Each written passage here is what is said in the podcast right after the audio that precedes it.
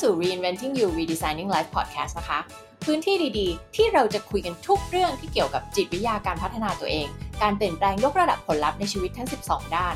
เราจะมาคุยกันเรื่องของการออกแบบชีวิตการตั้งเป้าหมายความสัมพันธ์การงานการเงินการพัฒนาเซลฟ์เอสทีมและความมั่นใจในตัวเองดำเนินรายการโดยนิดานะคะนิดาเป็นโค้ชด้านการพัฒนาศักยภาพเป็น Master Certified Coach นิดามีแพชชั่นที่แรงกล้ามากๆที่จะช่วยให้ทุกคนได้ค้นพบตัวเองมีความตระหนักรู้สามารถพัฒนาตัวเองและดึงเอาศักยภาพสูงสุดออกมาใช้สร้างชีวิตในแบบที่ต้องการได้ค่ะถ้าคุณคือคนหนึ่งที่ต้องการสร้างชีวิตที่ดีที่สุดและเป็นตัวเองในเวอร์ชันที่ดีที่สุดคุณมาถูกที่แล้วไปลุยกันค่ะสวัสดีค่ะต้อนรับเข้าสู่อีกเอพิโซดหนึ่งนะคะของ Reinventing You Redesigning Life Podcast สำหรับวันนี้นะคะเราจะมาคุยกันเกี่ยวกับเรื่องของทฤษฎีเศรษฐศาสตร์วิชาเศรษฐศาสตร์เนี่ยสอนอะไรเราเกี่ยวกับความสัมพันธ์ซึ่งความสัมพันธ์นี้อาจจะไปปรับใช้ในเรื่องของบริบทเรื่องของความรักคู่ชีวิตแฟนนะคะหรือเป็นความสัมพันธ์ใดๆก็ได้อาจจะเป็นกับเพื่อนของเราคนในครอบครัวเราอะไรก็แล้วแต่ทฤษฎีเศรษฐศาสตร์หรือว่าความเข้าใจในเรื่องของเศรษฐศาสตร์เรื่องของการแลกเปลี่ยนซึ่งจริงมันมี2ทฤษฎีจริงๆมัน develop มาต่อเนื่องกันแหละมันมีชื่อว่า Social Exchange Theory ทฤษฎีการแลกเปลี่ยนกันทางสังคมซึ่งต่อมามันก็จะมีคนออกมาทำเรื่องของ Investment Model ซึ่งสืบเนื่องมาจากทฤษฎีอันแรกที่พูดถึงนั่นแหละทีนี้2อันนี้เดี๋ยวอธิบายแบบไม่ได้แยกแล้วกันคือรวมๆกันเพื่อให้เข้าใจแบบเราไม่ได้มาศึกษาในเชิงวิชาการนะเรามาทำความเข้าใจเพื่อจะนำไปปรับใช้กับชีวิตของเราสิ่งที่ทฤษฎีเหล่านี้บอกเราก็คือทุกความสัมพันธ์ที่เราเข้าไปอยู่ที่เราสร้างความสัมพันธ์ขึ้นมามันเกิดมาจากการที่เราต้องการแลกเปลี่ยนอะไรบางอย่างที่มี value ซึ่งกันและกันเมื่อใดก็ตามที่เวลาที่เราอยู่ในความสัมพันธ์กับใครสักคนหนึ่งนะคะอาจจะเป็นเพื่อนหรือเป็นแฟนเราก็ตามเนี่ยแล้วเรารู้สึกว่าความเสี่ยงหรือสิ่งที่เราสูญเสียหรือว่าเรียกว่าเป็น cost อะคือสิ่งที่เราต้องเสียไปเนี่ยทั้งเวลาทั้งเงินทั้งความทุ่มเทแรงกายแรงใจต่างๆของเราเนี่ยมันไม่คุ้มกับสิ่งที่แลกเราได้กลับมาก็คือความรักความอบอุ่นดูแลเทคแคร์นู่นนี่นั่นสมมติว่ามันไม่มีเลยอะคือbenefit มันไม่มีเลยมันมีแต่ cost มีแต่การสูญเสียมันก็จะเป็นความสัมพันธ์ที่แบบเอ๊ะเราไม่ค่อยอยากอยู่แล้วถ้าเราคิดกันเชิงตรรกะมันก็ต้องเป็นอย่างนั้นถูกไหมทีเนี้ยทำไมล่ะทำไมเรามองออกไปเราก็เห็นความสัมพันธ์หลายๆความสัมพันธ์ที่เอ๊ะทำไมถูกทำร้ายเราก็ยังอยู่อ่ะยังอยู่นั่นอะทำไมไม่เห็นออกมาอะไรเงี้ยเป็นความสัมพันธ์ที่แบบ abusive อันนี้คืออยากจะแชร์นิดนึงว่าความสัมพันธ์ที่ abusive มันไม่ได้เป็นแค่ความสัมพันธ์ที่ abusive ในเชิงร่างกายนะหลายคนคิดว่าจะต้องถูกซ้อมถูกตีอะไรเงี้ยถึงจะเรียกว่าเป็นความสัมพันธ์ที่แบบ abusive จะต้องเป็นเชิง physical ทางด้านร่างกายเท่านั้นไม่ใช่นะคะมันยังมี abusive แบบด้วยคำพูดนะ abusive ทางด้าน emotionalทางด้านความรู้สึกทางด้านอารมณ์อะไรเงี้ยหลายๆอย่างสิ่งที่เราต้องเข้าใจก็คือทฤษฎีเหล่านี้สามารถมาอธิบายเราฟังได้ว่าทำไมคนเหล่านั้นถึงยังอยู่ในความสัมพันธ์นั้นคุณผู้ฟังใครที่ฟังอยู่เราอาจจะย้อนกลับมาดูความสัมพันธ์ที่ตัวเองอยู่ณตอนเนี้ยว่าเอ๊ะทฤษฎีนี้มันเข้าไปช่วยอธิบายอะไรได้หรือเปล่าอย่างที่บอกเวลาเราจะเลือกที่จะมีความสัมพันธ์กับใครสักคนนึงมันจะมีการชั่งน้ำหนัก benefit ที่เราได้นะซึ่งเป็นเชิงบวกกับสิ่งที่เราต้องสูญเสียไปที่มันเป็น cost อะสิ่งที่สูญเสียอะไรบ้างล่ะเวลาถูกมั้ยเงินการ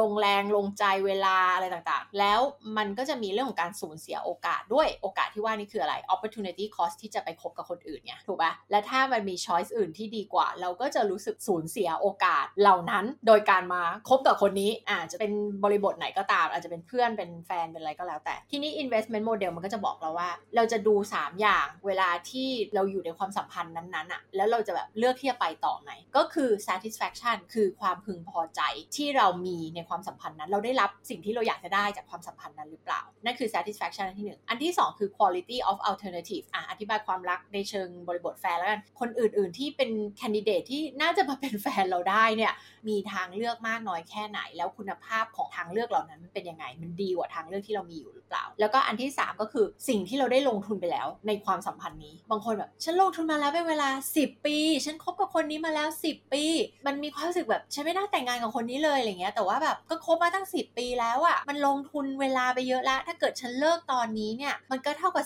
10ปีนั้นอ่ะฉันสูญเสียไปเลยสิฟรีๆนะหลายๆคนอ่ะคิดอย่างนั้นโดยไม่รู้ตัวด้วยมันอยู่ในระดับจิตใต้สำนึกหรือบางคนอาจจะรู้สึกว่าไม่ฉันไม่มี alternative เลยฉันไม่มี option อื่นเลยเพราะว่าอะไรอุ๊ยคนดีก็ไม่ค่อยมีคนโสดก็ไม่ค่อยมีหรืออะไรก็ตามที่มันเป็นความเชื่อของเราที่มันไม่จริงอ่ะนะแล้วเราแบบเราเชื่อแบบนั้นเราก็เลยคิดว่าเราต้องจำใจที่ต้องอยู่กับคนๆเนี้ยที่อยู่ตรงหน้าเราถึงแม้ว่าจะแบบมี satisfaction หรือความพึงพอใจ ใจในความสัมพันธ์นี้ต่ำก็ตามทีเนี้ยพอมันมีปัจจัยเหล่านี้เข้ามาเนี่ยมันก็สามารถจะอธิบายเราเข้าใจได้ถูกไหมว่าทำไมคนบางคนถึงอยู่ในความสัมพันธ์ที่มันไม่มี satisfaction ก็คือไม่แฮปปี้ไม่พึงพอใจไม่มีความสุขแล้วทำไมอะถูกไหมนะคะอยู่ทำไมอธิบายได้ด้วยเหตุผลต่างๆที่ไม่กินเล่าให้ฟังอาจจะคิดว่าทางเลือกอื่นๆมีน้อยเขาเรียกว่าอะไรฉันไม่มีทางเลือกอื่นๆอะหาคนดีกว่านี้ไม่ได้แล้วนะหรือว่าคนดีอื่นๆเขาก็คงไม่ชอบฉันหรืออะไรก็แล้วแต่อันนี้ก็แล้วแต่ความเชื่อที่คนคนนั้นได้ไปสร้างขึ้นมาหรือว่าแบบคิดว่าฉันลงทุนไปเป็นเวลานานแล้วถ้าเลิกมันไม่ได้มันไม่ดีมันจะเท่ากับฉันเสียเวลาฉันสูญเสียอะไรไปเยอะมากกับความสัมพันธ์นี้เลยฉันจะต้องอยู่กับมันต่อไปซึ่งทฤษฎีจะบอกว่ายิ่งเราลงทุนไปกับความสัมพันธ์นั้นยิ่งมากเท่าไหร่มันก็มีแนวโน้มที่ว่าเราจะยังคงอยู่ในความสัมพันธ์นั้นต่อไปเรื่อยๆเพราะว่ามันเหมือนเราลงทุนไปแล้วอะไรเงี้ยเราต้องอยู่ ถึงแม้ไม่อยากอยู่เราต้องอยู่ให้ได้อะไรเงี้ยแล้วก็แน่นอนเรื่องของ satisfaction ก็เข้ามามีผลแต่ถ้าหากว่าวันนึงเราค้นพบว่าเอ๊ะเราก็ไม่พึงพอใจความสัมพันธ์นี้นะคะแล้วก็ยังมีทางเลือกอื่นๆที่ดีกว่านี้การที่ฉันทนอยู่ความสัมพันธ์นี้ฉันเสียโอกาสที่จะได้ไปคบกับคนอื่นที่ดีๆซึ่งมีเยอะแยะมากมายเลยเงี้ยถ้าเกิดเราตื่นขึ้นมาเห็นได้ว่าไอ้สิ่งที่ลงทุนน่ะไม่เป็นไรหรอกถือว่าเป็นการเรียนรู้ไม่ได้ไปเสียดายมันเงี้ยมันก็จะทำให้เราสามารถที่จะออกมาจากความสัมพันธ์ที่เป็นพิษความสัมพันธ์ที่ abusive ความสัมพันธ์ที่มันทำร้ายจิตใจเราความสัมพันธ์ที่มันทำให้เราไม่มีความสุขมันก็สามารถทำให้เราออกมาได้เมื่อเราเข้าใจตัวเองแล้วเมื่อเรามีความรู้เหล่านี้นี่ไงนะถึงบอกว่าทำไมคนเราถึงจะต้องเข้าใจเรียนรู้เรื่องของจิตวิทยาเพราะว่ามันคือวิทยาศาสตร์ที่สามารถที่จะมาอธิบายสิ่งที่เราทำสิ่งที่เราคิดสิ่งที่เราเป็นได้อะแล้วเข้ามาช่วยให้เราเกิดความเข้าใจเกี่ยวกับตัวเองเกี่ยวกับคนอื่นแล้วทำให้เราแก้ปัญหาได้อย่างถูกวิธีทำให้เรา make decision หรือว่าตัดสินใจได้อย่างชาญฉลาดมากยิ่งขึ้นนะเกี่ยวกับเรื่องต่างๆในชีวิตของเราลองสะท้อนและนึกถึงมิตรภาพที่เรามีกับเพื่อนบางคนทำไมเราเลือกที่จะอยู่กับคนบางคนถ้าเราแฮปปี้เรามีความสุขเรารู้สึกว่าไม่มีเพื่อนคนไหนที่จะดีเท่าคนนี้อีกแล้วอ่ะคุณภาพของ alternative คือคุณภาพของทางเลือกอื่นมันไม่ดีเลยแล้วฉันก็แฮปปี้ฉันมี satisfaction มีความพึงพอใจที่สูงในความสัมพันธ์นี้นะแถมฉันก็โอ้ยลงทุนกับความสัมพันธ์นี้มาเป็น20ปีแล้วที่ฉันรู้จักเพื่อนคนนี้มาอะไรเงี้ยผูกพันกันหนุยฉันลงทุนลงแรงลงเวลารู้จักกันมานานละในความสัมพันธ์นี้ทุ่มเทมามากละมันก็ไม่แปลกที่คน2คนนี้จะคบกันเป็นเพื่อนต่อไปแต่ในขณะเดียวกันอย่างที่บอกหลายคนก็ไม่กล้าที่จะออกจากความสัมพันธ์แบบเพื่อนที่แบบเฮ้ยเพื่อนก็ไม่ได้ดีกับเราอะไรมากมายแต่ทำไมคะกลัวหาเพื่อนไม่ได้ไงหาเพื่อนที่ดีกว่านี้ไม่ได้หรือว่ากลัวหาเพื่อนไม่ได้เลยบวกกับเสียดายอะไรเสียดาย20ปีเพื่อนคนนี้รู้จักมาตั้งแต่สมัยเรียนรู้จักมาตั้งแต่เด็กๆละถ้าเกิดว่าวันนี้เราจะยอมรับว่าคนนี้ไม่ใช่ละไม่ใช่เพื่อนที่ดีของเราแล้วเดินจากมาเราก็รู้สึกว่าอะไรคะเสียดายเวลา20ปีที่เสียไปอีกอย่างมนุษย์เราลึกๆไม่ค่อยอยากจะยอมรับว่าเราเลือกสิ่งที่ผิดอ่ะบางทีมันก็เหมือนอยากจะหลอกตัวเองต่อไปว่ามันดีพยายามมองหาข้อดีต่อไปอะไรเงี้ยทีนี้ทั้งเจ้า Social Exchange Theory เนี่ยแล้วก็ Investment Model เนี่ยมันก็แบบเป็นสิ่งที่ทำให้เราเกิดความเข้าใจนะเกี่ยวกับความสัมพันธ์ว่าทำไมเราเลือกที่จะอยู่ทำไมเราไม่เลือกที่จะออกจากความสัมพันธ์นี้มันก็จะมาช่วยอธิบายเมื่อเราตื่นมาเจอความจริงแล้วเห็นว่าอ๋อที่แท้จริงเราตกอยู่ภายใต้อิทธิพลเนี่ยไอหลักการทางจิตวิทยาเนี่ยที่มันทำให้เรากลัวทำให้เราไม่กล้าที่จะออกจากความสัมพันธ์เหล่านี้นะคะมันก็ทำให้เรามีสติมากขึ้นทำให้เราสามารถอธิบายรูปแบบความคิด mindset การกระทำของเราได้นะคะว่าเอ๊ะทำไมมันขัดแย้งกับสิ่งที่มันควรที่จะเป็นเราก็มักจะเห็นหลายๆความสัมพันธ์ที่แบบคนนึงอยากอยู่ต่อแต่คนนึงอยากไปเราลองมาคิดกันดูสิคะว่ามันเป็นเพราะอะไรคะในความสัมพันธ์แบบเนี้ยหรือว่าพวกเราที่ฟังอยู่อะค่ะเคยเจอไหมคะเคยอยู่ในความสัมพันธ์แบบนั้นไหมที่ฝ่ายนึงอยากอยู่อีกฝ่ายนึงอยากไปถ้าเราอธิบายด้วยทฤษฎีนี้ก็คืออะไรอะคะหรือจริงๆเราก็คิดด้วยลอจิกนะมันก็ make sense ถูกไหมมันก็เหมือนจะเป็น common sense ว่าคนที่ไปก็เพราะว่าฉันมองเห็นทางเลือกอื่นที่ดีกว่านี้สำหรับฉันแล้วก็ฉันไม่มี satisfaction ในความสัมพันธ์นี้พอ satisfaction ต่ำความพึงพอใจต่ำฉันก็อยากจะไปไงฝ่ายที่อยากจะอยู่ต่อเนี่ยก็คือแหละฉันมี satisfaction ฉันรู้สึกฉันได้มากกว่าสูญเสียในความสัมพันธ์นี้ benefit มัน outweigh cost อะคือ benefit ที่ฉันได้จากความสัมพันธ์เนี้ยมันมากกว่าสิ่งที่ฉันรู้สึกว่าฉันต้องลงทุนมันดีสำหรับฉันก็อยากจะอยู่แน่นอนแหละถูกไหมแล้วก็เมื่อมองออกไปแล้วทางเลือกอื่นๆของคนที่ฉันจะไปคบไม่ค่อยมีที่ดีกว่าเธอแล้วแหละมันก็จะทำให้คนเนี้ยอยากจะอยู่ในความสัมพันธ์แต่ในขณะเดียวกันที่แฟนเขาไม่ได้คิดแบบเขาแฟนก็แบบไม่ฉันรู้สึกว่าฉันมีคนอื่นที่ดีกว่านี้แล้วฉันก็ไม่แฮปปี้ในความสัมพันธ์นี้ด้วยฉันไปแล้วฉันบายๆละอันนี้ก็เลยเป็นซิจูเอชันที่ทำไมคนนึงอยากจะไปและทำไมคนนึงอยากจะอยู่นั่นเอง หลายๆครั้งบางทีถ้าเรามองเรื่องของความรักแล้วเราไปฟุ้งอ่ะหรือไปพยายามหาสาเหตุนู่นนี่นั่นอะไรเงี้ยกลับมามองเป็นเชิงตรรกะเป็นเชิงเนี่ยใช้เศรษฐศาสตร์ในการอธิบายเนี่ยมันเป็นเรื่องของการแลกเปลี่ยนทุกความสัมพันธ์มันคือการแลกเปลี่ยนอะไรสักอย่างนึงความรักความอบอุ่นความผูกพันสิ่งต่างๆที่เราอยากจะได้จากความสัมพันธ์เนี่ยมันเป็นยังไงมันตอบโจทย์ไหมมันไม่ตอบโจทย์อะไรยังไงบ้างซึ่งถ้าเรามามองในเรื่องของ equity นะสุขภาพของความสัมพันธ์เนี่ยคือถ้าทั้งสองฝ่ายรู้สึกว่าสิ่งที่ฉันได้เป็นประโยชน์อะจากความสัมพันธ์นี้เทียบกับสิ่งที่ฉันต้องลงทุนต้องสูญเสียไปกับความสัมพันธ์เนี่ยมันออกมาเป็นเรโชอะมาเป็นสัดส่วนที่คุ้มค่าเท่าๆกันกับอีกฝ่ายหนึ่งมันรู้สึกเหมือนแฟร์ๆเหมือนแฟร์นึกออกไหมคะอันนี้มันก็จะทำให้ความสัมพันธ์มันไปต่อได้ซึ่ง benefit ที่เราได้จากความสัมพันธ์เนี่ยมันมาจากหลายๆอย่างทั้งแบบแฟนเราดูแลเราดีไหมแฟนเราเป็นคนยังไงแม้กระทั่งแบบรูปร่างหน้าตานี่ก็เกี่ยวนะเพราะว่ารูปร่างหน้าตาของอีกฝ่ายนึงที่นำเข้ามาในความสัมพันธ์นี้ก็คือแบบอุ๊ยแฟนเราหล่อจังเลยแฟนเราสวยจังเลยอย่างเงี้ยมันก็คือหนึ่งองค์ประกอบเราหลีกเลี่ยงไม่ได้อาชีพการงานความเก่งความฉลาดฐานะการงานการเงินนู่นนี่นั่นทุกอย่างนิสัยเป็นคนดีไหมทุกอย่างเลยอะที่มันจะเกี่ยวกับคนคนหนึ่งอะที่นำเข้ามาในความสัมพันธ์นึงอะเวลาเขาคิดคำนวณเป็นสูตรอะเขาจะเอามาบวกทุกอย่างเลยนะแล้วก็วัดออกมาสิว่าเรารู้สึกว่าเราได้อะจากความสัมพันธ์เนี่ยจากอีกฝ่ายนึงในความสัมพันธ์เนี่ยเป็นยังไงมันเป็นคะแนนเท่าไหร่แล้วเทียบกับสิ่งที่เราต้องลงทุนไปกับความสัมพันธ์เนี่ยมันคุ้มกันไหมอะไรเงี้ยแล้วฉันกับเธอคุ้มเท่ากันไหมอะไรเงี้ยมันอาจจะฟังดูแบบดูเป็นการแลกเปลี่ยนแบบเป็นการเป็นงานดูเป็นธุรกิจจังเลยอะไรเงี้ยแต่นี่คือชีวิตจริงนะมันถึงมีทฤษฎีอันนี้ที่ออกมาอธิบายในเรื่องของ relationship วันแรกๆรู้สึกว่าคุ้มรู้สึกว่า benefit มากกว่าช่วงอะไรคะเรียกช่วงอะไรคะhoneymoon period ช่วงแรกแล้วจะบอกว่ามันมี bias ของคนด้วยนะ bias นั้นคืออะไรความบิดเบือนของมนุษย์ในช่วงแรกๆช่วง honeymoon period มันจะทำให้เรามองเห็นข้อดีแบบดีเว่อร์ดีกว่าความเป็นจริงอะนึกออกป่ะแล้วข้อเสียเราก็จะ minimize มันเราก็จะแบบเฮ้ยข้อเสียนี้ไม่เป็นไรหรอกมองข้ามได้โอเคนะอะไรเงี้ยแล้วลืมใช้สมองที่เป็นตรรกะคิดว่าถ้าคุณต้องเจอข้อเสียนี้เป็นเวลา10 20 30 ปีอะเจอทุกวันคุณทนได้หรือเปล่าคุณทนได้จริงๆหรือเปล่าสิ่งที่มันจะเกิดขึ้นหลังจากที่จบฮันนีมูนพีเรียดหรือที่คนไทยเรียกช่วงโปรโมชั่นใช่ป่ะสิ่งที่จะเกิดขึ้นก็คือคุณเริ่มมองเห็นความจริงมากยิ่งขึ้นมองเห็นความจริงตามความเป็นจริงอ่ะเช่นข้อดีที่เคยรู้สึกว่าอุ้ยมันดีจังเล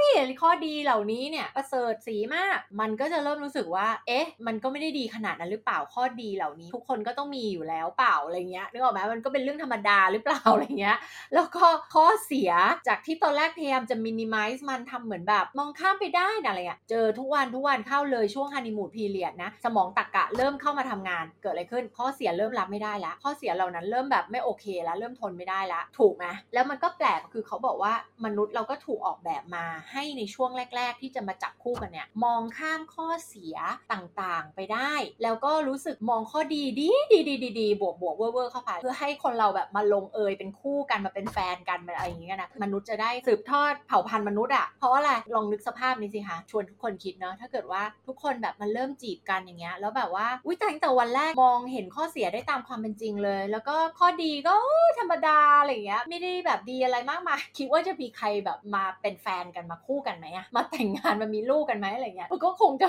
น้อยมากๆอะซึ่งทุกวันนี้โลกก็เผชิญกับสังคมผู้สูงอายุอยู่แล้วคนมีลูกน้อยลงอยู่แล้วนะถ้าหากว่าสมองมนุษย์เราทำงานได้เป๊ะขนาดนั้นเนี่ยคนก็คงมีลูกกันน้อยลงยิ่งขึ้นไปอีกตายละเราจะต้องสูญเสียเผ่าพันธุ์มนุษย์จะต้องจบสิ้นกันนะคะเรื่องเหล่านี้นะมันก็เป็นเรื่องที่น่าสนใจอะพอเราเข้าใจมันแล้วอะมันก็ทำให้เราได้มีความตระหนักรู้กับตัวเองกับความสัมพันธ์ของตัวเองเนาะแล้วก็ทำให้เราสามารถที่จะ make choice ตัดสินใจได้แบบชาญฉลาดมากยิ่งขึ้นแล้วก็ไม่ต้องทนอยู่กับอะไรที่แบบมันไม่ใช่เมื่อกี้ย้อนกลับไปนิดนึงว่าทำไงอะหลายคนที่ฟังอยู่แล้วก็รู้สึกว่าฉัน invest ไปเยอะมากเลยกับความสัมพันธ์นี้นะสูญเสียอะไรไปเยอะแยะมากมายทั้งเวลาทั้งเงินทั้งใจทั้งทุกอย่างมีลูกด้วยกันและแถมอะไรก็ไม่รู้สารพัดเยอะแยะมากมายฉันรู้สึกถ้าฉันเลิกกันไปเนี่ยสิ่งที่ต้องสูญเสียมีเยอะมากเลยทั้งการวิพากษ์วิจารณ์จากสังคมนู่นนี่นั่นสารพัดพวกนี้เป็นคอสหมดเลยนะเป็นสิ่งที่ต้องสูญเสียสิ่งที่ต้องลงทุนแล้วเรารู้สึกว่าแบบไม่กล้าแบบไม่รู้จะทำยังไงไม่รู้จะออกมายังไงลงทุนไปเยอะแล้วเรารู้ว่ามันไม่ใช่ความสัมพันธ์ที่ทำให้เราแฮปปี้ด้วยสิ่งที่คุณต้องคิดคืออะไร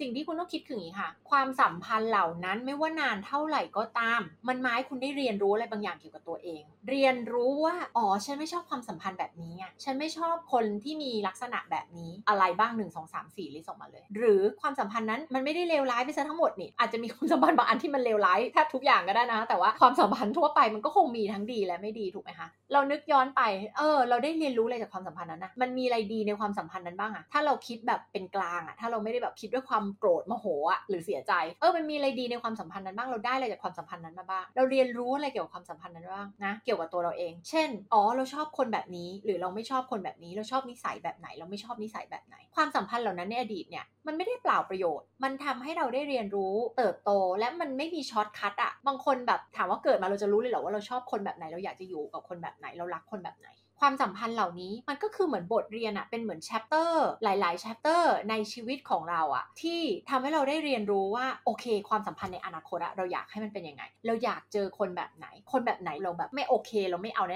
่ๆคนแบบนี้สิ่งเหล่านี้มันมาเพื่อสอนเราถ้าเรามี mindset แบบเนี้ยเราก็จะไม่กลัวที่จะทิ้งความสัมพันธ์ที่เราได้ invest ไปแล้วอะแล้วก็สามารถที่จะเดินออกมาได้ชีวิตในอดีตบางคนบอกโอ๊ยฉัน30แล้วฉันจะไปเริ่มต้นใหม่กับใครได้อะไรเงี้ยคุณอย่าลืมสิว่ามนุษย์ทั่วนี้นะคนที่เกิดมาแล้วจะมีอายุถึง150ตอนนี้อยู่บนโลกแล้วเกิดมาบนโลกแล้วแล้วก็อายุเฉลี่ยของพวกเราก็น่าจะอยู่ที่แบบ90 100นึงอะไรเงี้ยมันไม่ได้สั้นเหมือนในอดีตแล้วถูกมั้ยถ้าเรา30ทำไมเราไม่คิดหรอว่าอ๋อฉันสูญเสียเวลามา10ปีกับคนนี้แต่ทำไมคุณไม่คิดว่าอีก70ปีข้างหน้าคุณจะอยู่ในความสัมพันธ์ที่ผิดกับคนคนนี้มา10ปีแล้วคุณจะบวกไปอีก70หรอเป็น80ปีอย่างเงี้ยหรอเพียงเพราะว่าคุณกลัวที่จะไปเริ่มต้นใหม่เพียงเพราะคุณกลัวจะต้องเหงาเพียงเพราะคุณกลัวว่าจะต้องโสดเพียงเพราะคุณกลัวว่าจะหาคู่ไม่ได้อะไรอย่างเงี้ยหรออย่างที่บอกการตัดสินใจทุกอย่างในชีวิตใช้หลักการนี้ได้เลยถ้าคุณตัดสินใจจากความกลัวคุณจะตัดสินใจผิดเสมอยกเว้นกรณีที่มันเกี่ยวกับพวกโรคระบาดอะไรอย่างงี้นะสมมติคุณกลั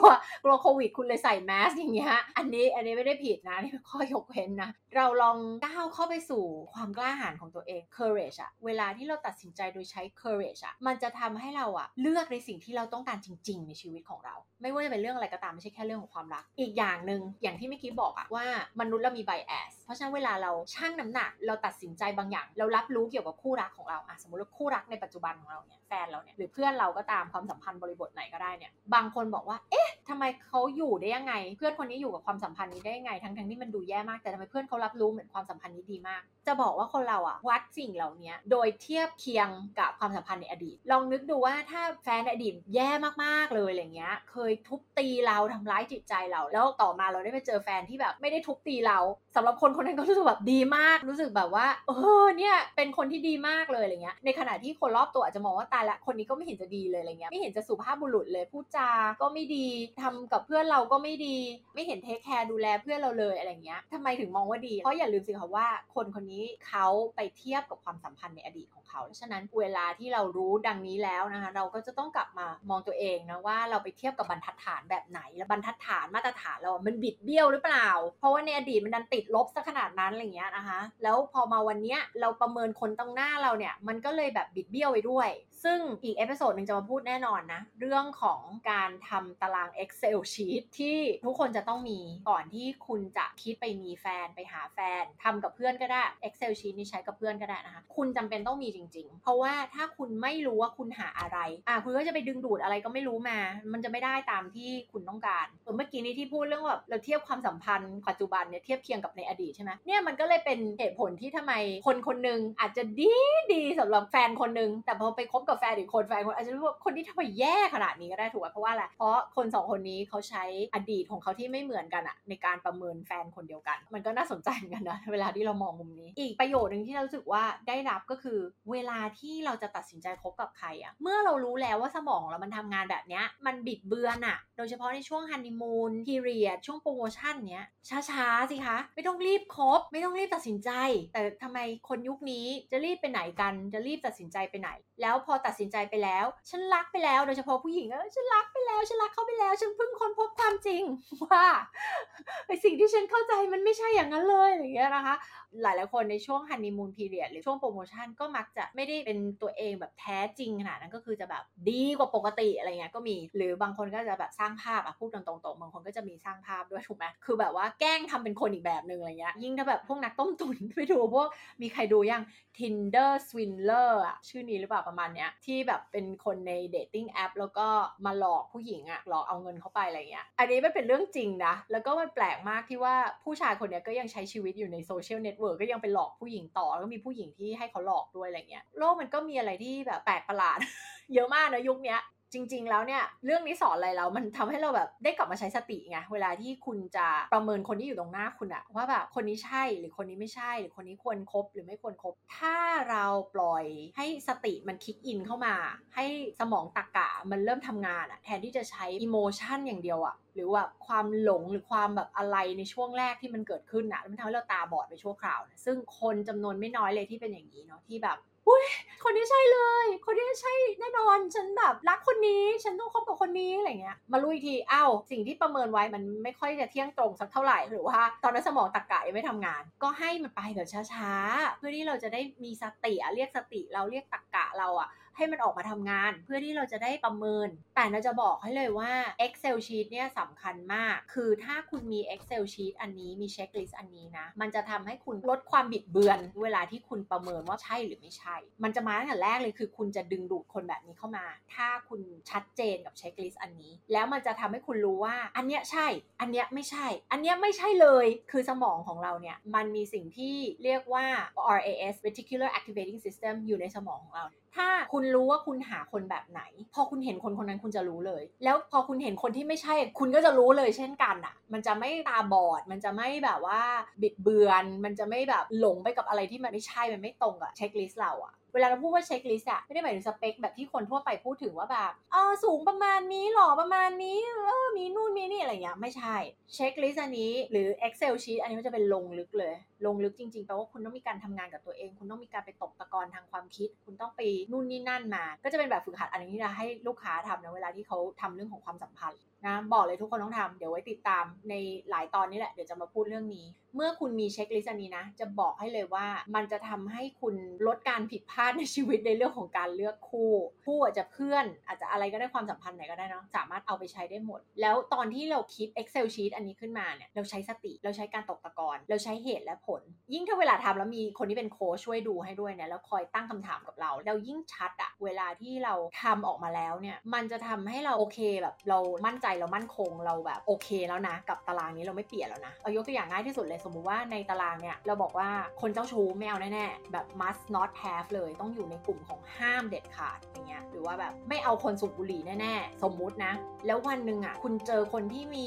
คุณสมบัติ8อย่างที่ฉันต้องการเลยอะไรเงี้ยแต่แบบเจ้าชู้อ่ะหรือสูบบุหรี่อ่ะคุณก็จะไม่ compromise นึกออกมั้ยเพราะว่าอะไรเพราะตอนที่คุณคิดตารางนั้นคุณคิดมาดีแล้วว่าคุณไม่เอาแน่ๆแต่พอเราไม่มีตารางอันนี้ปุ๊บอ่ะคนส่วนใหญ่เกิดอะไรขึ้นอุ๊ยเขามี8อย่างเขามีแค่8อย่างอันนี้ดีโอเคพอแล้วฉันคงหาดีกว่านี้ไม่ได้แล้ว8อย่างนี้ไม่เป็นไรเจ้าชู้สูบบุหรี่ไม่เป็นไรเอาคนนี้ละกันเลือกคนนี้ละกันคือมันมักจะเกิดแบบเนี้ยจริงๆนะเพราะว่าพอถึงเวลาความกลัวเกิดขึ้นไงกลัวแหละกลัวหาดีกว่านี้ไม่ได้กลัวแบบไม่มีอีกแล้วแต่อย่างที่บอกตอนที่คุณคิดตารางอันนี้คุณต้องคิดมาดีแล้วว่าคนคนนี้มีจริงไหมมีจริงคุณจะไม่เอาอะไรที่น้อยไปกว่านี้คุณต้องได้ตามนี้มันจะเป็นเครื่องมือที่เตือนสติเราแล้วใช้ฟิลเตอร์กรองคนที่เข้ามาได้ดีมากๆแนะนำว่าทุกคนต้องไปทำแล้วเดี๋ยวมาติดตามกันกับเอพิโซดที่จะมาพูดเรื่องนี้แล้วก็อย่าลืมเนาะจะเลือกความสัมพันธ์อันไหนไม่ต้องรีบช้าๆนะแล้วเช็คลิสต์ของตัวเองให้ดีนะว่าได้ครบตามนั้นจริงหรือเปล่าอย่ายอมรับอะไรที่ต่ำกว่าสิ่งที่คุณคู่ควรอย่า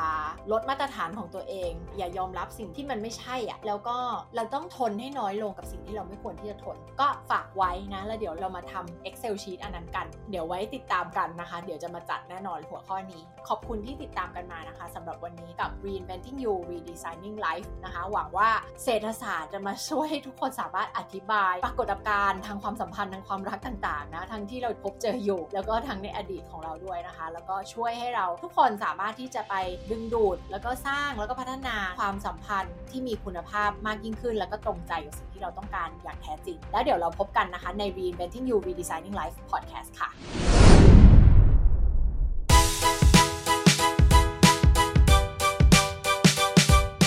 พอดแคสต์นี้สนับสนุนโดยหนังสือ Reinventing You Redesigning Life หนังสือที่จะช่วยคุณปฏิวัติตัวคุณออกแบบชีวิตให้ได้ดังหวังแบบได้ผลระยะยาวด้วยหลักการและความรู้ทางด้านจิตวิทยานะคะติดตามนิดาได้ตามช่องทางต่างๆต่อไปนี้ค่ะ Facebook และ YouTube Coach Nida Instagram nidalearn.th สามารถกดติดตามโซเชียลมีเดียต่างๆโดยดูลิงก์จากโชว์โน้ตในรายการนี้ได้เลยนะคะและสอบถามเกี่ยวกับโปรแกรมโคชชิ่งและเมนทอริงต่างๆของเราได้ที่ LINE @coachnida ค่ะแล้วพบกันในเอพิโซดหน้านะคะ